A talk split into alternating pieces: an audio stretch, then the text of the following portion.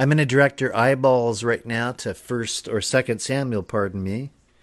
And so put your fingers in that spot. And because we are picking up where we left off last Sunday, which I think is going to be our tradition right now, moving from Sundays to Thursdays, just finishing up where the Lord has put us in the life of David. Great things to do. By our tradition in eight years, we've been doing New Testament on Sundays and Old Testament on Thursdays. A couple of summers ago, we were doing Summers in the Psalms, and that might be again something that we continue if we give the understanding and history of David just a rest. But let's go ahead and pick this up and then put ourselves in just a little bit of reminder as to what that theme was about. I recall the title. It was this When Generals Become Kings. And when generals become kings, then generalities become acceptable. And what is acceptable in generalities very often is a violation of what God says are the ordinances that direct a person's life. We've all made them before. The world makes more of them, and unfortunately, what they need to be doing is making more of God. When we make more of God, then our decisions aren't going to be simply on generalities. They're going to be on the specifics of what God wants for our lives and where He wants us to be in our life. So, hence, when we come back into the intro of chapter 2, we commend David because he sought the Lord on God's terms, not his strategies. He'd been on the run for 10 years.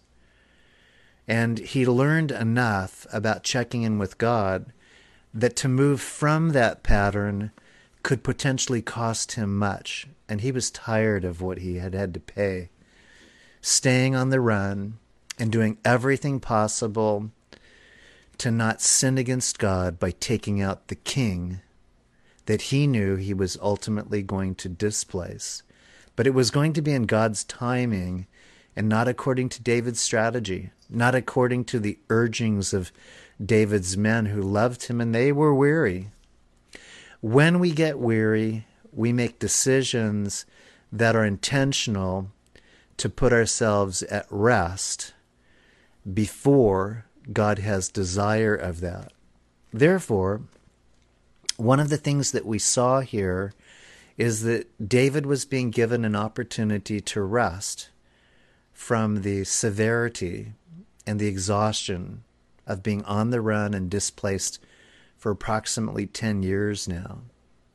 About a 30 year old at this time, his directives from God were go to Hebron, pull out of Ziklag, go to Hebron.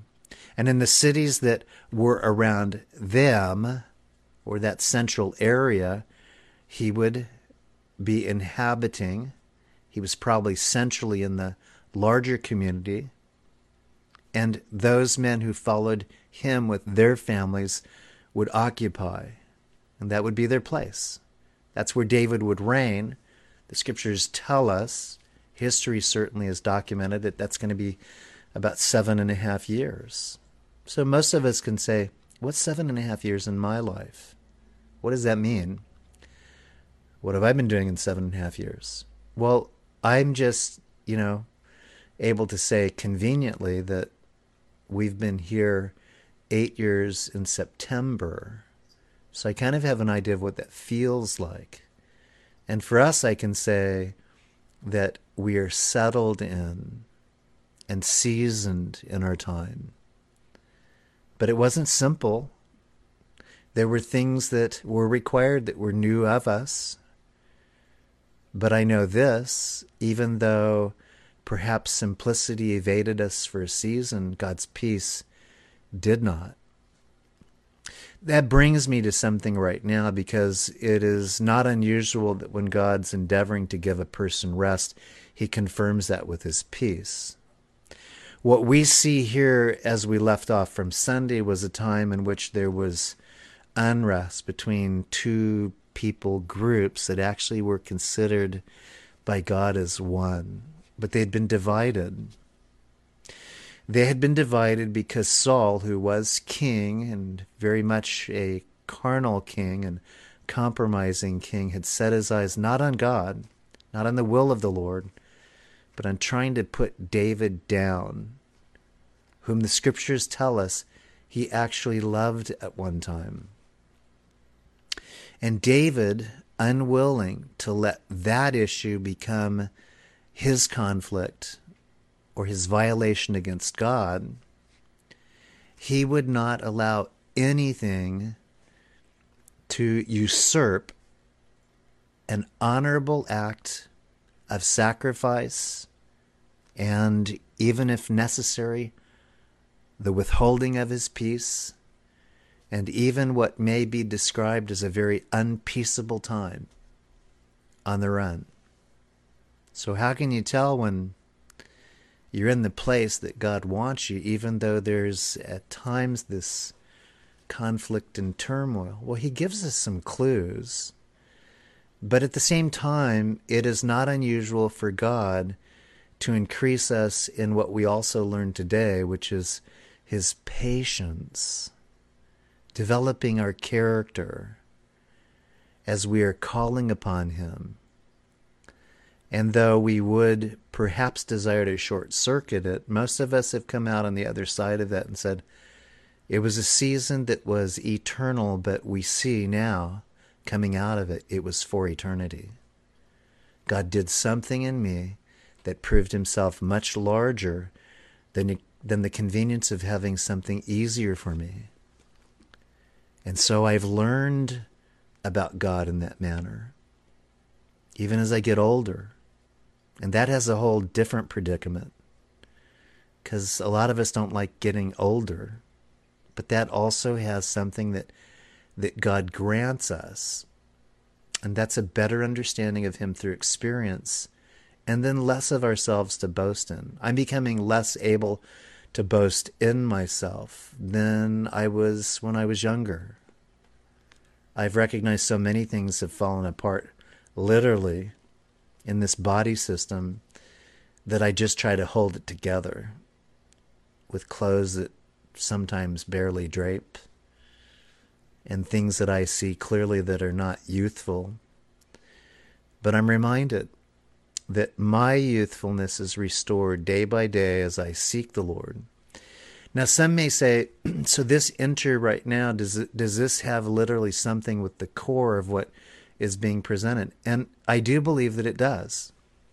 In fact, because there isn't really, from at least my teaching experience, a lot that remains in closing off this chapter. I think the title is very apropos Residency in Disunity. That's what I'm calling it. Residency in Disunity. Now, if a doctor hears that word, he knows where he's going to be. He's going to be proven his stuff. Not as one with great experience, but one who has knowledge that now needs to be tested in the battlefield of the ER, in the time in which there is um, the application of of sitting humbly before men and women that have greater experience and knowledge.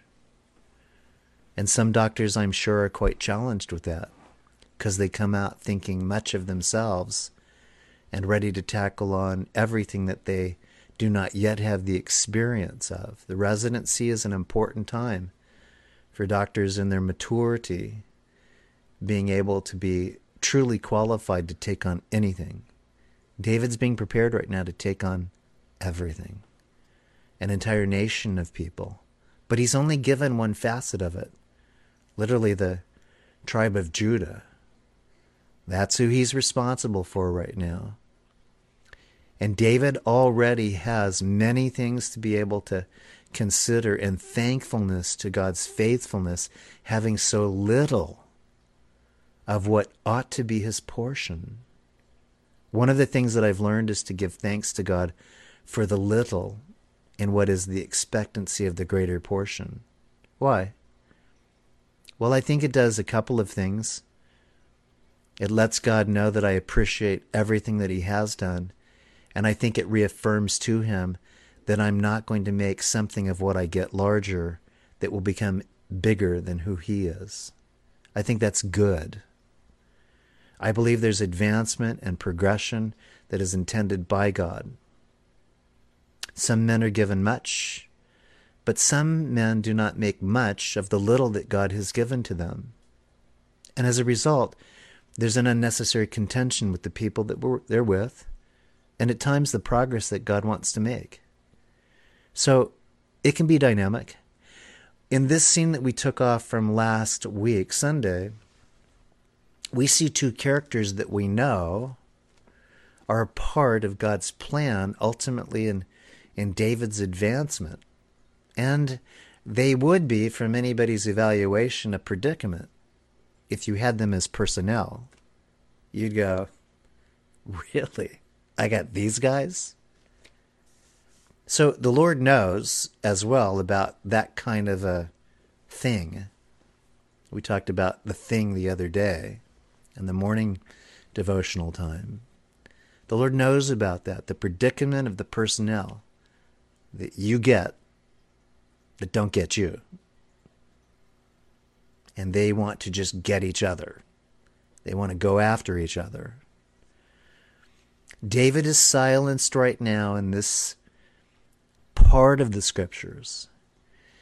And I believe that that silence is intentional because it shows you that at times in our predicaments and in the personnel that we have to deal with and in the persons of our family, God is saying in what seems to be his vacating the proximity that we need him at. You're going to learn from this. And I've never left you in this. I'm just in a place right now that causes you to go deeper with me. Have have wisdom imparted to you. Patience by the bucket loads poured on you. All of these things that that we would say non-essential God says very essential. And I'm with you. You're going to listen more keenly to me there are resignations that you're going to make that otherwise you wouldn't have. And so, even though David is on the scene, he's not a part of this. In other words, there's a major skirmish right now. There's a battle that's taken place between these generals who are behaving like kings, and they're causing casualties. So we have that as well in our real life experiences. In Amos 3 3, the word of the Lord says, Unless two be agreed, how can they walk together? Well, the Lord desires us to walk together. And sometimes agreeability is more than simply agreeing to disagree, it's actually resignation. I have a point. This is my position. I can anchor it. But for your sake, I'm going to yield. And that's one of the hardest things to do.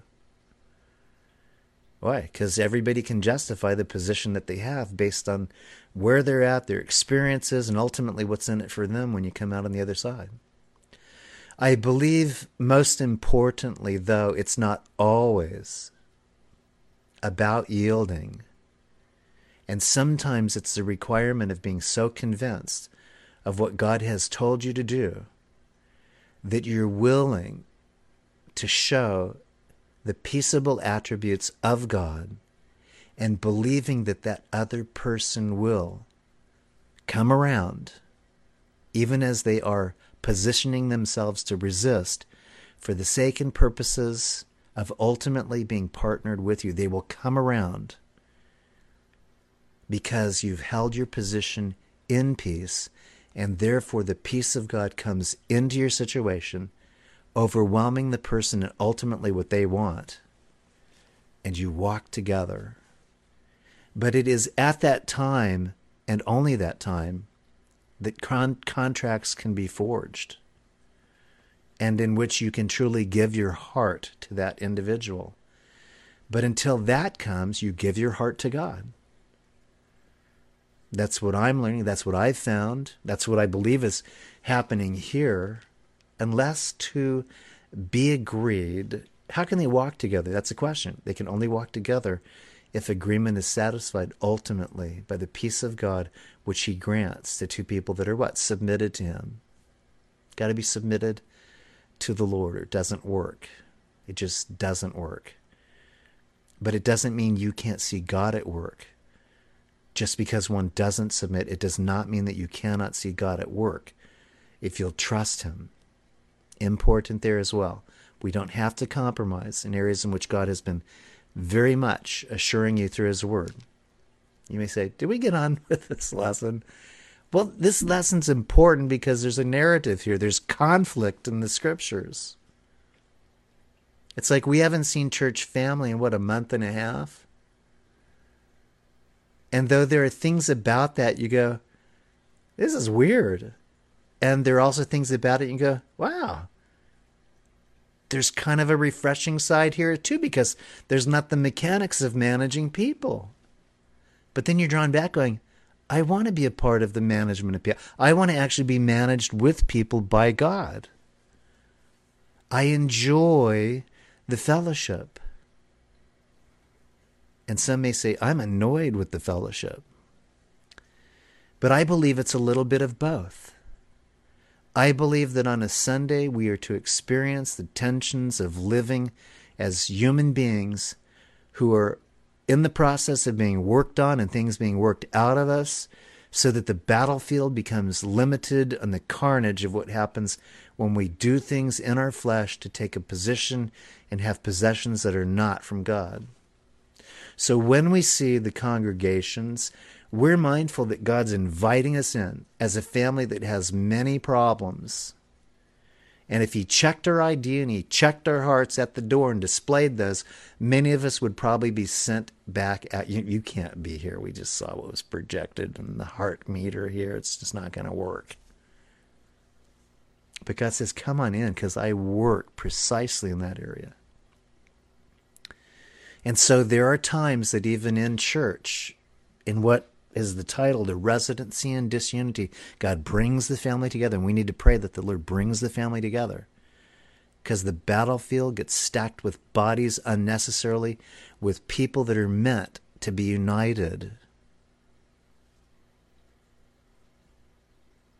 That's the unfolding of the lesson. He's not interested in carnage on the battlefield when he gave his life for man on the cross. That was as much carnage as was necessary, and God subjected himself to it for the purpose of drawing all men to himself. And I, if I be lifted up, will draw all men to myself. That was his word, and it's a true word. So he's not re crucified, it means that that act of being crucified settled the issue of disunity and compels us in the argument of residency regardless. So even that we know at times on a Sunday, it's not like our best day, should be, but it's at times, quite honestly, not our best day. It's God's day. And He can make the best of it however He wants to. And He can have a good work that's best for us if we let Him. But it is also very possible, even today in the homes that are our chapels, there are little mini chapels, there are little sanctuaries, our little synagogues, our teaching zones, our family centers, our family fun centers, our torture chambers. Men may indeed say, yeah, I'm going home and getting my shellacking. And we know what ultimately that leads to. That's a corner of the roof where they talk things out with God. And women may very well say, I'm going to go home and get my patty whacking. And we know that that means the kitchen, meatloafs, and burgers on the grill, with nobody to do the dishes and everybody fighting at the table. is this really about David? It is. It's about conflict.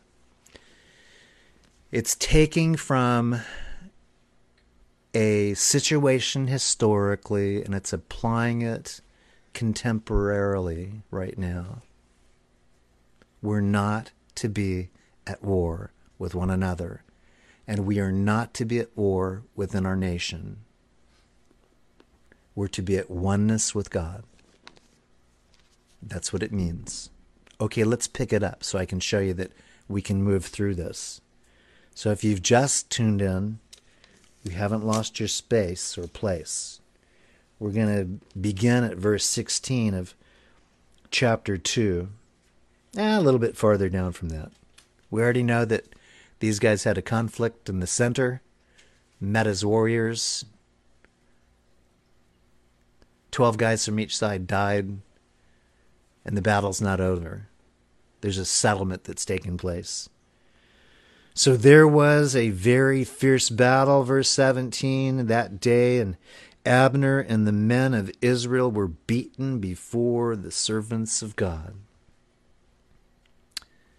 Now, Abner's men outnumbered David's men. So, how could this be? Because one represents the men who are following a man after God's own heart, and the other, Abner, represents a man who followed a man that had no heart for God. So that's one of the clues. We need to follow those who have a heart for God. Why? Because there is in this picture a battle that ultimately has a betterment because of whom you are siding with. If you got to take sides, take sides with men and women of God who have hearts for the Lord. You don't want to mix politics in with it. You don't even want to mix family blood in with it. Sometimes that's very disagreeable. You want to say, that family, that man or woman, that church, they follow God. They have a heart that beats for the Lord. And so this is one of the things that we see is that God is giving David favor even in his absence. And that's one of the things that's amazing about God is though absent, he gives favor. How, how did this happen? God's favor. Well, how do we know it's God's favor? Because it's favorable to a man who's following after his heart. I've seen that time and time again where the odds are against you. It doesn't make sense how you could come out from that situation a victor. It's because God's done it and all he wants you to do is acknowledge it as a testimony of him. That's one of the things about maturing when the odds are against you. You learn how to see God in it and to tell people about it.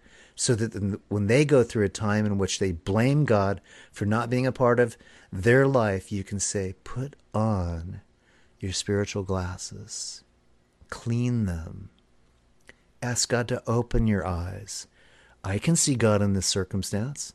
I can see precisely what He's doing behind the scenes that you feel He's absent from. Don't give up. Don't shut the Word. Don't shut people out of your life that are intended by God to strengthen you in this battle. And so, as this battle rages, and there's been victory right now because Abner's men are getting a shellacking it tells us that there's going to be a skirmish right now. And this is very often what happens. Abner probably would have done well to say, This isn't going well. It is not going well. My strategy to have 12 guys on that side, 12 guys on that side, swords, meet in the middle, bloodbath, not going well. He had evidence right now. It's not going well. They're beating me because we know that Abner had motivations linked to the monarchy. So that's one of the things as well that we learn as we follow the Lord. When he's not in it, and when in fact we need to say he's not in it. He's not in it. I'm not going to continue on with this strategy. He's not in it. That can mean many things for all of us. But in this case, we know that Abner's intention to preserve the kingdom of Saul was a errant strategy to begin with. So he advances right now, basically taking off, and it says on the run. But actually, what he should have done was throw up the white flag. However, truces were arranged, he needed to scream out to Joab, Joab, Got to talk. This is not of God. I can see it. I can sense it. It's my fault. I brought us here together, thought we could settle this. Mono, it's not working. We're through. We're through. Brothers of Israel, lay down your swords, throw down your armor. David's the one. I've known that for 10 years. David's the one. Joab's the general. If they'll have us, let's link up. It could have been settled by that method. But because God likes to reveal to us the tensions in our human arrogance and how we try to solve things, run away from things, try to always get our favor and advantage from the very thing that God has made evident, we continue. It says this there are three sons of Zeruiah. Zeruiah is David's sister. Where she is in the placement in which brothers have been told before how David was obviously brought in. There were seven brothers. David was brought in. There are two sisters. She's one of them. And her kids are, in fact, Joab. And that's the general. And then he has brothers. One is Ashael, and one is Asahel. So David's got basically nephews right now that are part of his contingency force. And they're going to do something right now that'll ultimately be a problem in the next couple of verses. One of them heads out pursuing Abner. And Abner's on the run right now. Rather than asking or seeing that his men surrender, they're just on the run.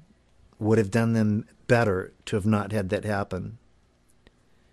So it says that Asahel, this is verse 18, was as fleet of foot as a wild gazelle. That's the last guy I'd be wanting to run from. Unless I had a motorcycle. Back then, a horse. I wouldn't want to be running from that kind of guy. And Abner, remember, isn't a young guy. These guys right now, there's there's two thoughts on this. That David had an older sister, and these guys are actually older than David, and that's possible. If you're the runt of a family and you have older siblings, you can have where there's a nephew that could be older than you and this may be that case. But we know this that where Saul was at, and Abner and Saul were cousins, there was probably just about 10 to 17 years that separated them. So Abner very likely would have been more of the age of Jonathan. And for 58 year old to be running right now, ahead of these guys that quite possibly are 40, no less than 30 years of age, 40. I'm assuming that this is probably correct. David being cited as the youngest, the girl somewhere in between. But nevertheless, even if we put them at a younger age, this guy is pretty impressive. He's been in pursuit of David with Saul for over 10 years, and now he's running so fast that this guy has to be documented as as fast as a gazelle, which means this guy has to come up with the strategy knowing that he probably can only keep that pace for so long. To some degree, again, it's a carnal strategy. It's a battle strategy. It's going to work because it'll end up taking this guy's life. But it wasn't his intention to do that. It's just the consequence of what has happened because he didn't have humility to say, enough is enough. So as he's on the run, and now the race of this fleet footed wild gazelle following him, Asahel pursued Abner, and in going he did not turn to the right hand or to the left from following Abner. He's lasered on him like a, we'd call it a heat seeking missile. Back then, they just called him a fleet footed gazelle. Bounding, hurtling. In fact, they're moving through the carnage of a fierce battle that has taken place, because that's what happened. And so this is interesting too. Abner looked behind him and said, Are you Asahel? He answered, I am. How would he have known the names? Here's how. These guys have been a part of David's army. He was probably very aware that there's a fast guy like a gazelle who seems to be evasive on every maneuver that that Saul has made against him. And even what at times were those guys being surrounded against all odds, there's this guy that just moves from rock to rock to sand dune like a gazelle. They can never catch him. Or, Hey, you that guy that I've seen in battle before? But to think that these guys are running and they're holding a conversation is also rather extraordinary. And it shows you what guys can do when their intentions are to have the better of the other. There's no doubt that Abner wants the better of this guy who's pursuing him. And there's no doubt that Asahel wants the better of the man that he's pursuing. One is that he figures that in putting down Abner, he can, in that moment, promote himself. My brother's a general. I'll get a couple of bars ahead of him, a couple of stars ahead of him. If I put down this guy, David very likely could exalt me. And I don't have to be in the battalion anymore. I'm not saying that that happened, but he definitely has a zeal to take out the major general right now of Israel, who's right now hiding Ishbosheth, the youngest son of Saul. And so, as Asahel would not turn, Abner was saying to him in verse 21 Turn aside to your right hand or to your left, and lay hold on one of the young men and take his armor for yourself. But Asahel would not turn aside from following him. This means following in fleet footedness, catching up, bringing the distance closer. I don't know if you've ever had those dreams where just you can't escape and somebody's getting just really close to you, and it's like, wow, when will this end? that's kind of what's happening right now. The gap is closing. So Abner said again to Asahel, Turn aside from following me. Why should I strike you to the ground? How then could I face your brother Joab? Now that's kind of interesting because it is telling. It seems to me that he realizes this is going to create even a bigger predicament than the one he's just running from we see a sensitivity that he doesn't want to cause greater division. He doesn't know how to get out of it. He's warning this young guy, stop what you're doing. And it's very likely that Abner, having stopped with what this guy now has a passion to do, which is to kill him, maybe it's to capture him. I don't think so. I think it was to kill him. Then everything right now within Abner is to defend himself. And that's one of the problems when you're pursuing to the end of your means for whatever purpose and someone is exhausted, they can make a decision ultimately that terminates. And it appears that this is really what is happening with Abner right now. He he realizes he's lost in the ferocious battle that has taken place. And he just doesn't know how to stop this guy persuasively. By the way, when you look at the armor, Abner is basically saying there's a lot of guys dead. And with what you could be doing, which is basically take their armor, take the basically the coinage in their pocket, any of the valuables, that's your booty. That's what a warrior gets enrich yourself while you can before I have to do something that will basically take you out. And he uses this that I could not face your brother Joab. It almost seems as though Abner wants another opportunity. However, he refused to turn aside. Therefore, Abner struck him in the stomach with the blunt end of the spear, so that the spear came out of his back, and he fell down there and died on the spot. So it was that as many as came to the place where Asahel fell down and died stood still.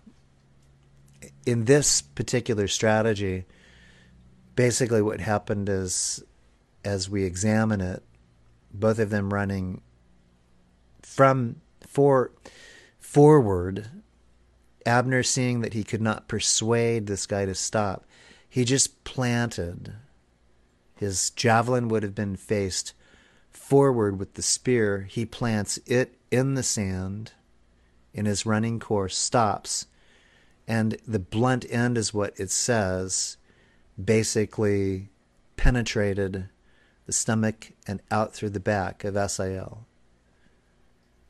He basically threw himself on the spear. That was the strategy that that was indeed Abner's. He may have very well have learned that in battle by experience. If you guy if a guy's coming after you running that hard and he's going to take you out and down, plant your spear that you will have no opportunity to throw or no opportunity that in their strength over you, you can defend yourself, and it will do its work because he will not have time to start stop. So he impaled himself. The javelin stays in him. Abner runs off with those yet that he's collecting because that's what he's doing. They're all running from now the battle scene, and because of this casualty, all of the men that not only uh, Joab represents, but every single person right now is just aghast. And also, right now, in sympathy for. There's been a death. And so we're even going to see how that is handled. As this now stops everyone, Joab and Abishai, those are the two brothers, also pursued Abner, and the sun was going down when they came to the hill of Ammah, which is before Giah, by the road to the wilderness of Gibeon. So, back covering the scene of the death are those that are remaining of the troops. There are those that are tending his body. Joab and the other brother continue to pursue Abner. Abner has the rest of his army that are following. And so this tells us their location. And now the children of Benjamin gathered together behind Abner and became a unit and took their stand on top of the hill. So, in essence, what he's been able to do is stop a majority of them in time to get collected with the rest of his troops and on the hill. It says that he now has basically a platoon larger than that, company of men that are standing as brothers, unified once again. They got overwhelmed before, but now they're on a precipice, they're on the higher plane, and they're on a place right now where they have the best advantage. That very often happens in spiritual life when there's casualties. Somebody gets a momentary advantage that God never intended, but they get it because it wasn't stopped in time. And whichever party was responsible for it, again, that's always having to think about it in this case, though, we have to say that Abner by far had more evidence that he could have stopped this earlier. To me, that's evident. But nevertheless, what happens right now is that there's a fortification. In other words, there's there's this reinforcement that's come, so the issue has not yet been settled. And where they are now gathering on top of this hill, eventually they are caught up to. They're gathered around, become a unit, took their stand on top of the hill. Abner called to Joab and said, Shall the sword devour forever? Do you not know that it will be bitter in the latter end? How long will it be then until you tell the people to return from pursuing their brethren? So they have right now the advantage of being on the hill and as a unit. And it is right now Abner who is calling out reasonably to Joab that he doesn't want this division. So that's a good thing. Will Joab be one who, in his temperament right now and his deep loss of a brother, be able to accept those terms? And if he accepts those terms, are they genuine acceptance or does it lead to something that is a strategy to make up later in what you would call a recompense? I'm going to get even with this guy. But it shows you right now the tension that's created in conflicts in which the first opportunity to have peace was passed. And it's not saying in this that there wasn't a means by which that could have been brokered. It's just saying it must be brokered. More patience, more time. And even this, God's going to use this casualty to allow there to be a recollection on this battlefield. So, as the unit forms, as Abner cries out, and he says, Get your men to return and not pursue us as their brethren. But there's already been a loss on both sides. The one that, remember, has suffered the greatest loss is Abner. Could have been sufficient for Joab to say, That's as far as I'm going to take it. As I look at the bodies, more of them than of us. God's with us. I'm going to be now forging terms of peace. See, it was in Abner's position to do it. He didn't. But now, literally, it's in Joab's position to do it. He was able to take inventory in the battlefield. He was able to obviously know that he lost his brother in it. That's a hard thing. But he could have been able to say, with what wisely came out of Abner's mouth, We're brethren. Are you really going to press this to where we can't come to terms? I blew it to begin with, but do you have to contribute to this now being something that is untenable for us? And so Joab said, As God lives, unless you had spoken, surely then by morning all the people would have given up pursuing their brethren. And this is a term that I think is important as well in this. Somebody's got to continually be willing to voice terms of peace. Now, in this case, Joab seems to be snidely saying, unless you had voiced that, I would have pursued you until my energy had been exhausted and all resources depleted. But he's giving an acknowledgement that in some way God is working to pull him back by this plea for peace. That's a good thing. It doesn't mean that the outcome will be as soon as they ought to have found it, or that there may not be necessarily a consequence still remaining, because we know how this story works out. But nevertheless, it does show you that in a predicament, the desire and strategy to get the issue settled, to be a peacemaker, is a good thing. It's the right thing to do, even if it's ignored. There is a chance that somebody may begin to hear the terms of peace and even be able to say, God's called me back from what I was intending to do, from actually what I'm strategizing to do because there are terms of peace that are being brokered. But the tension right now is what is the sorrow of loss. So it's very sensitive ground to be on. Joab blows the trumpet. All the people stood still and did not pursue Israel any more, nor did they fight anyone. Then Abner and his men went on all that night through the plain, crossed over the Jordan, and went through all um, Bithron, and they came to Mahanaim, and that is basically the city of refuge where Ishbosheth is hiding. And Joab returned from pursuing Abner, and when he had gathered all the people together, there were missing of David's servants 19 men and Asahel. So it would be considered a very light loss in terms of the skirmish and what ultimately was a severe defeat for Abner. He was able to say, God was with me in this. God was with David on this battle. But the servants of David had struck down of Benjamin and Abner's men 360 men who died. So you can see the odds right there displayed.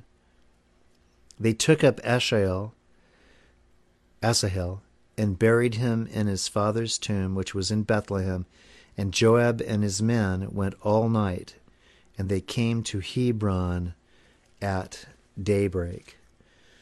And so when we look at ultimately this closure right now, both have gone to their corners.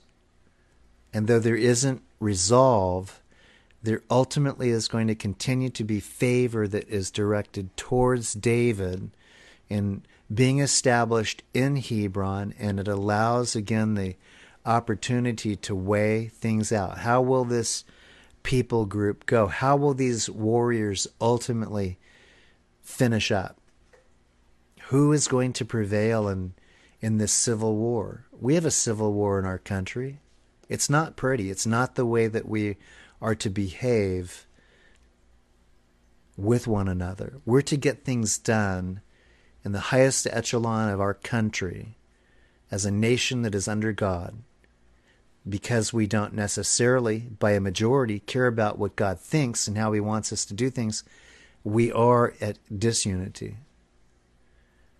We have, in essence, a somewhat subtle and political civil war that doesn't make for unity, causes conflicts even in what the church does so well in bringing people together. But when you no longer have a government, governance, in which the people of God, those who have been given authority, seek the will of God and seek the house of God, it's a house that surely begins to follow the ways of carnality and the ways of violence and of disorder and dysfunction. And that is not pretty, and it ultimately leaves a nation vulnerable to be vanquished because of the absence of God. Not necessarily the heart of God that a nation be vanquished that at one time followed him, but the consequence of God literally removing himself because people no longer want him and the authority that he gave them, and they make decisions that violate him.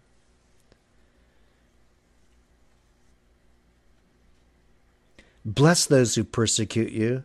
Bless and do not curse. Rejoice with those who rejoice, and weep with those who weep. It might have been even at that time that Abner did pause, maybe even risked his life I weep for what has happened. Surely you heard me. You were following fast behind him. I warned him twice to cease from running after me. Surely, as God is my witness, and as you may have heard, this was not intended.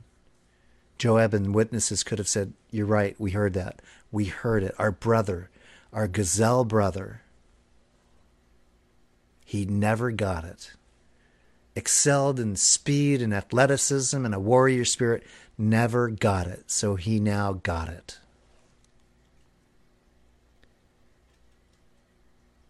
Be of the same mind toward one another. Do not set your mind on high things, but associate with the humble. Do not be wise in your own opinion.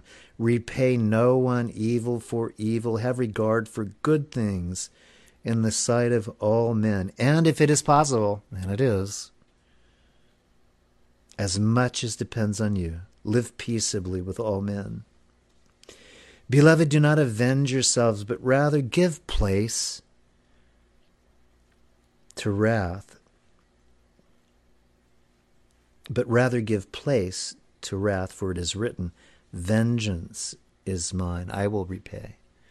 In essence, there in the reading, is that it's not for you to be wrathful, It's God's place. In His time, He will make the correction that is necessary, and He will do it surgically, incisively, victoriously. Says the Lord, therefore, if your enemy's hungry, feed him. If he's thirsty, give him drink. For in so doing, you will heap coals of fire on his head. That's a strange term, but it means blessings that allow him to kindle the fire that will warm his food in the evening and in the night and provide fuel for the warmth of his house. That's in 1 Corinthians, excuse me, Romans 12. And I picked that up at verse 18 for those of you that like to tag scripture. But also in closing, this is classic of chapter 13 closing in verse 9 you shall love your neighbor as yourself and love does no harm to a neighbor therefore love is the fulfillment of the law we took a picture of what happens when the absence of love is allowed to be given way to the insightful tendencies of human behavior that fights and quarrels so easily. And so we brought it back to where we had principles of conduct. Both of those men were doing what they'd been doing for all the years that they'd been doing it. And that's the difficulty is when you're good at doing what it is you do, it's hard to change to do what it is God wants you to do. And the only way you can do it is by the work of the Holy Spirit and the resignation, not my way, but God's way. Not my will, but His will.